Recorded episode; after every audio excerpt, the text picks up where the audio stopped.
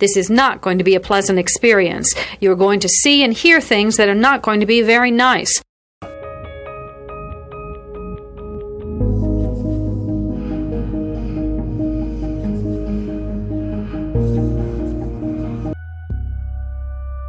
Experts divide serial killing into two general types organized and disorganized. An organized killer brings everything he needs to complete the murder. A disorganized killer improvises. Begin.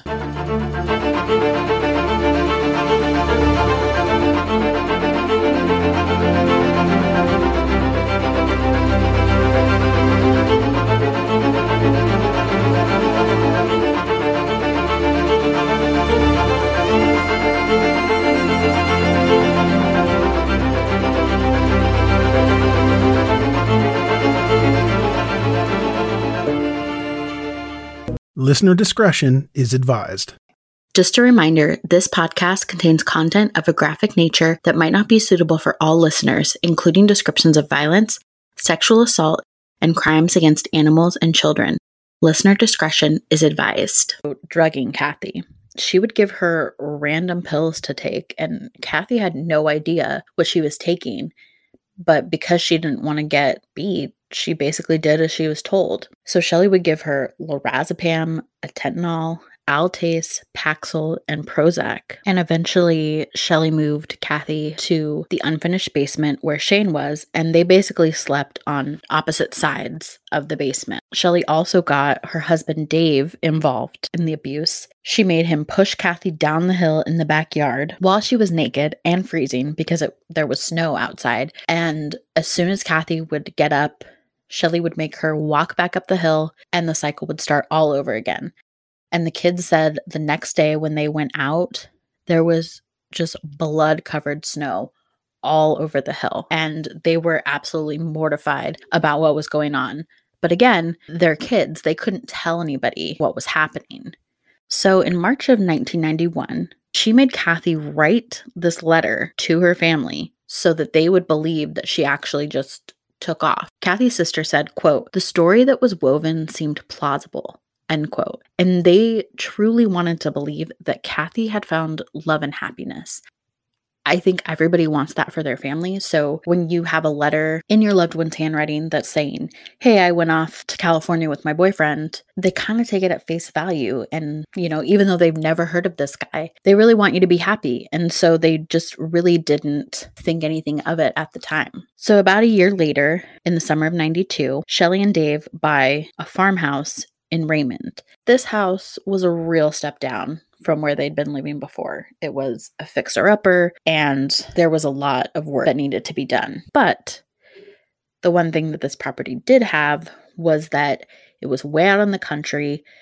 It sat along a river, it sat off of a main road, but it was still private because of the trees. There was five acres of property that was mostly fenced, and there were a ton of outbuildings on the property.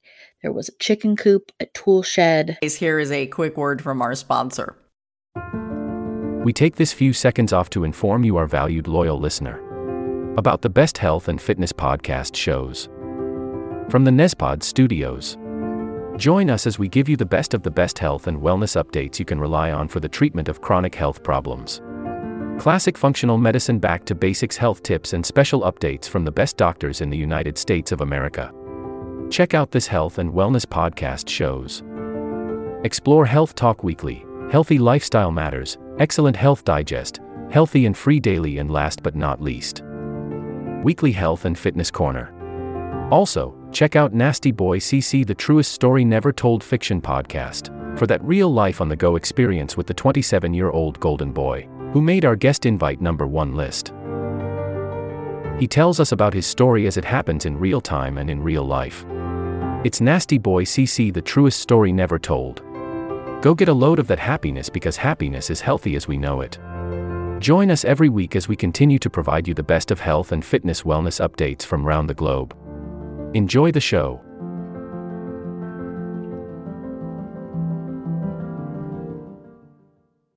A barn, a well house, a pump house, and a pole building, which housed their storage, pantry, and freezer. So while the property itself was quite large, the house was tiny. It was 1,600 square feet, had three bedrooms, and just one bathroom for seven people. Nikki and Sammy each got their own rooms, and Michelle and Dave had a room that Tori also slept in. With that arrangement, that meant that there weren't enough bedrooms for Shane and Kathy. So Shane slept in Nikki's closet, usually without a mattress, and Kathy was forced to sleep on the living room floor. Beatings continued when they moved houses. Shelly would hose Kathy down outside when she wanted to give her a shower, but instead of using soap to clean her, she would use bleach, which, as we all know, is really not supposed to come in contact with your skin. And so it was incredibly painful for Kathy. And once again, Dave was gone working. He would work during the week and he would only come home on the weekends usually. So he really didn't have an idea of the day to day activity that was going on on the property. But one weekend he came home and he found Kathy in the pump house on the property. And he was incredibly confused. And so he went and asked Shelly, why is Kathy sleeping in the pump house? And Shelly convinced him that Shane was abusing Kathy. So she had moved her out to the pump house for her own safety, which again because he wasn't there all the time, Dave just took her at her word and figured that was the best place for her to be so she didn't get hurt. Kathy continuously tried to escape from the new house. She ran away on several occasions, but Shelly would always find her and bring her back to the house. And just a side note, this pump house that she stayed in was the smallest outbuilding on the property. It was dark and musty and cold. One day, Shane tried to let Kathy out to escape. Shane, Nikki, and Sammy were all terrified that Kathy was, was going to die. Quote, Kathy just didn't have any fight left. She'd simply given up. End quote. At this point, she was close to death. Her body was bruised and broken, and she could barely walk on her own. Meanwhile, Dave is working 16 hours a day and so he's really only coming home on weekends. He's drinking tons of coffee. He's taking NoDoz, trying to stay awake. He almost fell asleep at the wheel several times. He's just not in a good place physically or mentally. And once again, he just takes Shelly at her word and he just seems to accept that, that there's nothing nefarious going on. So after Shane tried to let Kathy escape and she just refused, things went downhill. Shelly found Kathy had taken a shit in a Tupperware container because, again, Shelly literally controlled when Kathy used the bathroom. Shelly decided that waterboarding Kathy was the next level of punishment. She made Dave construct the waterboarding device, and of course, she made Dave do the actual waterboarding. Shelly would laugh while Kathy screamed to try to make her stop. The waterboarding only took place on one occasion, but that was more than enough. Shelly eventually resorted to feeding Kathy rotten food. She'd blend it up and tell her it was a smoothie. She made her eat a cup of salt, but none of this was ever reported. Apparently, no one ever heard Kathy's screams. No one ever saw Kathy naked working on the property. Nikki and Shane, who had been the victims of Shelly's abuse before Kathy came to live with them, wanted to help Kathy so badly, but they couldn't. They were so terrified of what their mom might do to them. And they knew that Kathy couldn't help herself because she was so weak. So Kathy started having labored breathing. She couldn't stand up on her own because she was too weak. She was covered in bruises in varying degrees of healing. She'd lost a ton of weight, more than a hundred pounds. She would have injuries like falling in the shower, where she would have cuts and bruises, and she truly needed medical attention, but Shelly just never took her. Towards the end of her life, Shelly moved Kathy from outside in the pump house to inside the house in a small area of the laundry room. For some reason, she actually gave her a mattress, blankets, and pillows. In July 1994, Kathy started making gurgling sounds in her quote unquote bedroom, but Shelly just brushed this off. Prior to this, Dave had noticed that one side of Kathy's face was droopy and she was no longer functioning at a normal cognitive level. But by the time Dave had really caught on to how bad things were, Kathy was in a terrible state. She had vomited all over herself and she was choking on the vomit to the point where she couldn't breathe. Shelley had just left Kathy in this state for who knows how long before Dave came home. Dave tried performing CPR and thought about calling 911, but he didn't want to get Shelley into trouble and was worried about the trauma it might inflict on the kids. Dave wasn't able to save Kathy. When he told Shelley this, Shelley actually seemed puzzled that Kathy had died, and the kids were hysterical when they found out Kathy was dead. Their worst fears had come true. Shelley took the girls and went to Westport and then came back for Shane. Dave tried to rationalize Kathy's death as an accident, and Shelley told Dave how she wanted to get rid of Kathy's body. There was a fire pit on the property where Kathy's body could be burned without raising too much suspicion. It took more than five hours to burn Kathy's body to nothing but ash and bone. Dave then took Kathy's ashes to Washaway Beach and dumped her remains into the ocean. He returned back to the house and burned Kathy's clothes and possessions. Of course, now that Kathy was dead, Shelley needed a cover story to tell people. She made up the story that Kathy had committed suicide, but because of Dave burning the body in the fire pit, she didn't want Kathy's family to know, so she made Nikki and Shane collect the remaining bits of Kathy from the fire pit. Eventually, Shelley realized that she was going to have to come up with a better story for Kathy's death the suicide angle just wasn't going to work. So Shelley went back to the story that Kathy ran away with her boyfriend Rocky. She put together cards and letters and said that Kathy and Rocky were traveling. And then she made Nikki forge Kathy's signature on the cards. She told Dave to go to Canada and mail out the letters. She had this elaborate plan for covering up Kathy's death. And then, as a backup plan, she was just going to blame Shane for Kathy's death. Basically, she'd do whatever it took to save herself. Shelley even called Kathy's mom to see if she'd be a threat, and Kathy's mom had zero interest in seeing or talking to Kathy. Unfortunately, after Kathy died, Shelley reverted back to abusing Nikki and Shane. But several months later, in February 1995, Shane suddenly disappeared. He talked about running away even more frequently after Kathy died. Had he finally escaped? Shelley would tell the girls a few weeks later that Shane was fishing on Kodiak Island in Alaska. With Shane and Kathy gone, Nikki was all alone in her abuse and torture. She was the favorite target of her mother. Shelley banished Nikki to the outbuildings and the woods behind the property. Most of the time, she made her stay out there naked. Once, she cut Nikki in the leg so bad, she left a two inch gash in her leg. Nikki was so fed up with the abuse and torture, she tried to kill herself in the barn.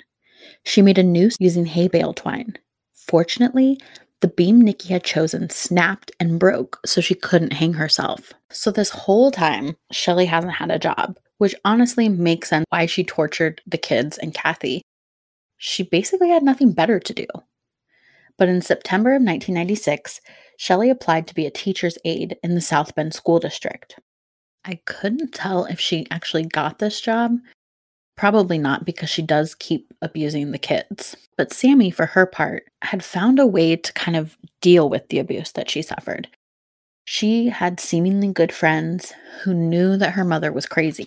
Her friends didn't even know that she had a sister named Nikki because they never saw her, even though she was always outside working on quote unquote chores for her mother. But the thing is, once Shane and Kathy were gone, Shelley refused to allow Sammy and Nikki to become close to one another.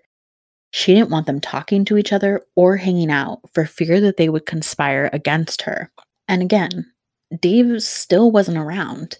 He was working on Whidbey Island and he just sent his money home each week. Unfortunately for Shelley, not everyone could just forget about Shane and Kathy like she could. Her stepmother Laura would call to check on Shane and Shelley always had an excuse for why he couldn't come to the phone. Instead, Shelley complained about how much of a handful Shane was, but Laura continued sending checks for Shane's birthday and Christmas. And these checks were cashed. Shelley finally told Laura that Shane was in Alaska working on a fishing boat. Laura tried to push back on this, but Shelley was insistent that fishing was Shane's dream and that he was happy in Alaska but this just didn't make sense to Laura. She knew her grandson and she knew that fishing on a boat wasn't his dream. Nikki graduated from high school in 1993. She enrolled in Grays Harbor Community College, but sadly, Shelley began chipping away at the life Nikki wanted to create for herself. Shelley would take away her nice clothes that she'd wear to school. She banished her to the living room floor, the same floor Kathy had slept on, and she took away Nikki's money so she couldn't get to school. Slowly, Nikki realized she would never get out of Raymond. She felt like she'd be stuck there forever with her mom. Thankfully, Nikki began fighting back.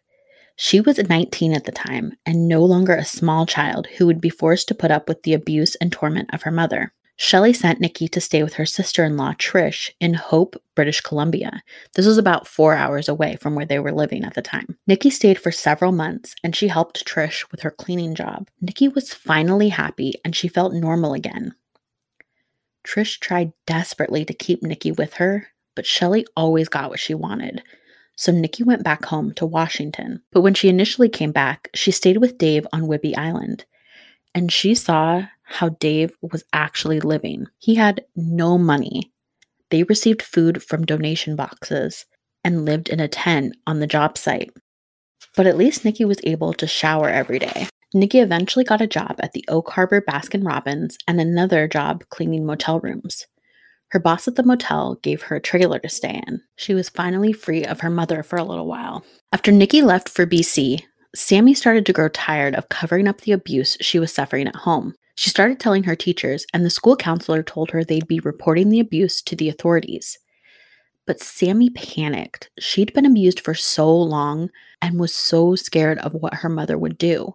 She told the counselor that she lied and made everything up. And of course, Dave was no help. He was in complete denial about the abuse. He blindly believed Shelley to a fault. He didn't think it was possible for her to mistreat the girls. She loved them. Sammy graduated from high school in summer of 1997, and she was ready to get the hell away from her mother. She wanted a life outside of Raymond. She dreamed of going to college just like her sister. She stayed with her grandma Laura in Bellingham for the summer. And just like Nikki, Sammy finally felt normal and happy. Nikki even came to stay with Laura around the same time because she wanted to get a job in Bellingham, far away from her mother. But unfortunately, she wasn't completely free.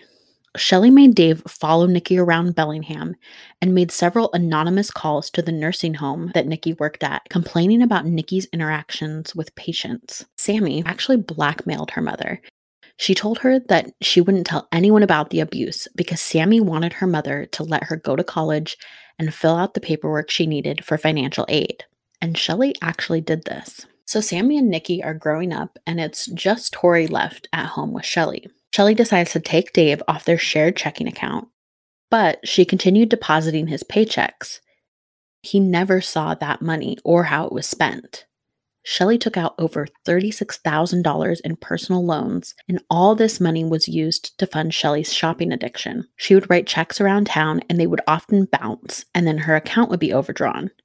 But she'd just open new accounts. She even withdrew money from her daughter's accounts, even though she wasn't an authorized user of the account. With Sammy and Nikki gone, Tori, who had been shielded from abuse for most of her life, soon found herself in her mother's crosshairs for no reason other than she was the only one left.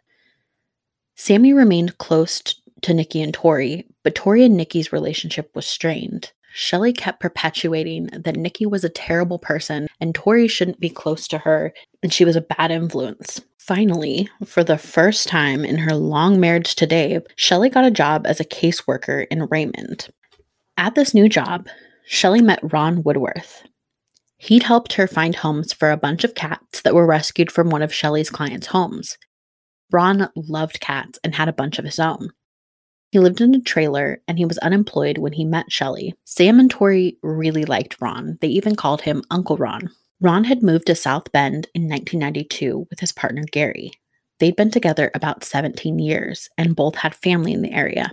But Ron's father died in June 1996, and his behavior changed after that. He became unemployed and was introverted and sullen. Eventually, Ron and Gary broke up in 1997. He never saw or spoke to Gary again. In 1999, Ron spoke to a friend about moving in with Shelley and Dave. because they planned to buy a house in Oak Harbor. But by July of 2000, Ron hadn't moved to Oak Harbor and he wasn't doing well financially. He borrowed money to pay a lawyer for trailer space issues he was having. Supposedly, Shelley was going to get him a lawyer and took $1,000 from him, but it's unclear if she actually got him a lawyer. Ron had to briefly live with his mom, and he lost all of his cats. He was devastated. Ron did eventually move in with the Knotek family, and he stayed in Sammy's old bedroom, but it didn't take long for Shelly to start her abuse. Once again, with Ron as the subject of Shelly's torture, Tori didn't get it as much. Shelly beat Ron and started giving him the same cocktail of drugs she fed Kathy. She started giving Ron bathroom privileges, took away his bedroom, and made him do chores outside. While all this was going on behind the scenes, Shelley was barely holding on to her job. She was described as defiant and erratic. She'd received two write ups. She would delete voicemails for the company, and she made Ron write letters of support from him and his mother after a poor performance evaluation in January of 2001. In March, she received a written warning and was notified that it was possible she'd be terminated. In May, she was placed on probation, but by June, she was given a severance check and she was terminated. Ron's friend tried to get him out of Shelley's grasp, but it was too late. Shelley had a hold on him and she wouldn't be letting him go. Shelley, like all typical abusers, pushed Ron away from his family, isolating him so that she was all he had. She made Ron write letters to his family berating them for perceived mistreatment. He blamed his mother for why he lost his cats and told his brother that their mother was a traitor. Ron told his family he was moving to Seattle and all future communication would go through Shelley. The last letter Ron wrote to his mother, dated October 9th, 2001, read, quote, Madam, this is to inform you that I am giving Mrs. Michelle Knotek permission to remove all my personal property from your home and storage building. What she does with it is none of your business. Once she has removed everything, you will receive no more communication from me. I pray that you will live for a hundred years in perfect health, both physically and mentally, and that for every day of the rest of your life, you will remember the cruelty of what you did to me. You are now their responsibility, not mine. I was once your loving son. End quote. While all this is going on in Shelley's house, Nikki moves to Oregon with her step grandma. While there, she confessed to her grandmother that Shelly and Dave killed Kathy, and Laura had no reason not to believe what Nikki was telling her. She knew her stepdaughter. In July of 2001, Laura faxed Nikki's statement to the Pacific County Sheriff's Office. This included details of Kathy's death, including Shelley's poisoning her with pills. After this confession, Nikki moved back to Bellingham. She called Sammy to give her the heads up about what she'd done. And that's when Nikki also told Sammy that she thought Shelley had killed Shane too. Police made welfare checks over the past several months in response to calls from Kathy's family. Police tried to follow up with Sammy after Nikki's report, but she never called them back. The abuse of Ron continued. Shelley forced him to listen to messages from his family without a single care in the world. She'd continue to stir shit up between Ron and his family, forcing Ron to keep writing truly nasty letters to his mother. Shelley eventually took away Ron's clothes and forced him to work out in the yard naked. She told him he didn't deserve clothes, which of course made no sense to anyone but Shelley. Even though there was actually a bed and a bedroom available for Ron, Shelley made him sleep on the floor. And because Shelley was a truly horrible woman and saw how close Tori and Ron were, she made Ron tell Tori he didn't love her anymore, and she told Ron he couldn't talk to Tori anymore. She didn't want them to have any kind of relationship. But Ron still slept just outside Tori's bedroom door at night. Tori would sneak little hugs and smiles with Ron when she could. But as much as Tori loved Ron, she didn't want to do anything that would make her mom hurt Ron further, so she tried her best to keep her distance. Sammy had met Ron a couple occasions when she would come home from college, and she eventually saw a decline in Ron's appearance. He was disheveled and a quote, shell of a man, end quote. This wasn't the same Ron she met the first time. She knew that the same thing was happening to Ron that happened to Kathy. Even Dave said that he saw Ron deteriorating when he'd come home from his weekend visits. Like Kathy, Ron tried to run away a few times, but he really had nowhere to go and he always went back to the Knotek family. Although she stopped working for the caregiving agency, Shelley did get a private independent caregiving job, taking care of James McClintock, who was a friend of Kathy Loreno's mother. James also had a black lab named Sissy. Shelley used Ron to help take care of James. She even moved Ron into his house. Somehow, Ron was more available to take care of James than Shelley, even though Shelley was unemployed and didn't do anything except torture people. Shelley set Ron up in the basement, even though James had several spare bedrooms available. Shelley still controlled Ron, even when he wasn't living with her. In September 2001, James signed over power of attorney to Shelley. Once again, Dave took Shelley at her word about Ron's alleged bad behaviors and took to beating him on Shelley's behalf. Shelley would make Ron drink his own urine when she found cups he used to go to the bathroom because she wouldn't allow him to do so. In February of 2002, James passed away. Shelley received $5,000 and his dog. Shelley would have to wait to inherit James's house worth $140,000 because his will said that she would only receive this upon Sissy's death. The details of James's cause of death were a little vague. Supposedly, Ron called 911 to say James fell and hit his head. The coroner later confirmed that James died of a subdural hematoma caused by blunt trauma to the head, possibly caused by a fall, but the coroner couldn't be definitive. And of course, Shelley, being the crazy person she is, accused Ron of killing James.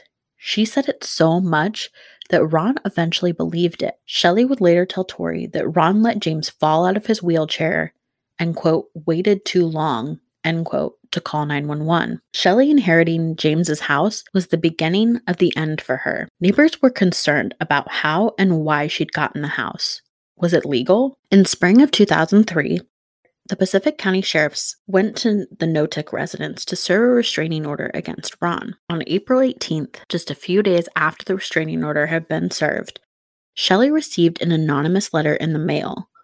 Quote, like the Lord Jesus Christ, Kathy also arose from the dead and is back to revenge you, ashes to ashes. End quote. Shelley had no idea who sent it, but she started spiraling. At this point, it seemed like the torture and abuse of Ron was ramped up. He fell off the roof repeatedly, and on another occasion, Shelley actually made him jump off the roof for her own personal pleasure. Shelley and Dave burned Ron's feet with hot water and bleach, and Tori said it smelled like decomposing flesh. Dave had tried to get Ron to leave, but Ron, like Kathy, refused. One day in July 2003, Ron just disappeared. Shelley had laid the groundwork for Ron having committed suicide to Dave, but she told Tori that Ron had left and moved to Tacoma. When Dave called later that day, Shelley told him that she found Ron dead on the back porch. She then wrapped his body in sleeping bags and stuffed the body into a freezer. When Dave got home, he knew he had to help Shelley get rid of Ron's body. But there was a burn ban in effect, so he couldn't burn Ron's body like he had Kathy's. So Dave decided to bury Ron's body. On August 6, 2003, Nikki and Sammy both went to the Pacific County Sheriff's Office. They told them their story and they were believed. Prosecutor staff even came to the meeting. They wanted to save their sister Tori and they wanted to see their parents prosecuted. Tori was removed from the Knotek house and provided her statement to investigators. Before police could come to him, Dave went to the police and gave his statement. He told police where he'd buried Ron's body and where he'd disposed of Kathy's remains. He didn't admit to anything else with Kathy and Ron, and he didn't throw Shelley under the bus. But Dave would also confess to murdering Shane. Quote, Shane's in the ocean, end quote, is what he told them. He said they fought over a gun and it went off, and he claimed that he was too scared to call police. But Nikki had a different story. Shane had hidden three Polaroids of Kathy inside a teddy bear. These pictures showed Kathy naked with bruises covering her body. Shane told Nikki that he'd stolen the pictures from Shelley. For some reason, Nikki decided to tell Shelley that Shane had these pictures. She felt guilty every day for ratting him out. Dave confronted Shane about the photos, but they were never found. In February of 1995, Dave admitted to shooting Shane in the back of his head with a 22 caliber gun. He then burned Shane's body, took the ashes and dumped them into the ocean at Washaway Beach. He buried the gun used to kill Shane, then burned it, and when the entirety of the gun didn't burn, he hid it in the house. In February 2004, Dave pled guilty to second degree murder for Shane and also pled guilty to unlawful disposal of human remains and rendering criminal assistance. He wouldn't testify against Shelley. Unfortunately, prosecutors couldn't make first degree murder charges stick for Shelley. It was a no body homicide for Kathy, and they couldn't definitively determine Ron's cause of death. So on June 18, 2004, Michelle entered an Alford plea. In her Alford plea, she would receive 13.5 years for the murder of Kathy and 8.5 years for the manslaughter of Ron. But at Shelley's sentencing, she continued to point fingers at everyone else. She, of course, took no responsibility for her actions. And because of that, the judge decided to increase her sentence to 22 years. Shelley is set for possible release in June of 2002. But because she hasn't shown any remorse and continues to blame everyone but herself, it's unlikely that she'll receive parole. Dave was released in 2016 and now lives on the Washington coast. He works at a seafood processing plant and still has a relationship with Tori and Sammy but not Nikki. All three girls remain close and they see each other frequently. And that is the terrible story of Michelle Knotek. This will conclude the episode. Thanks for tuning in.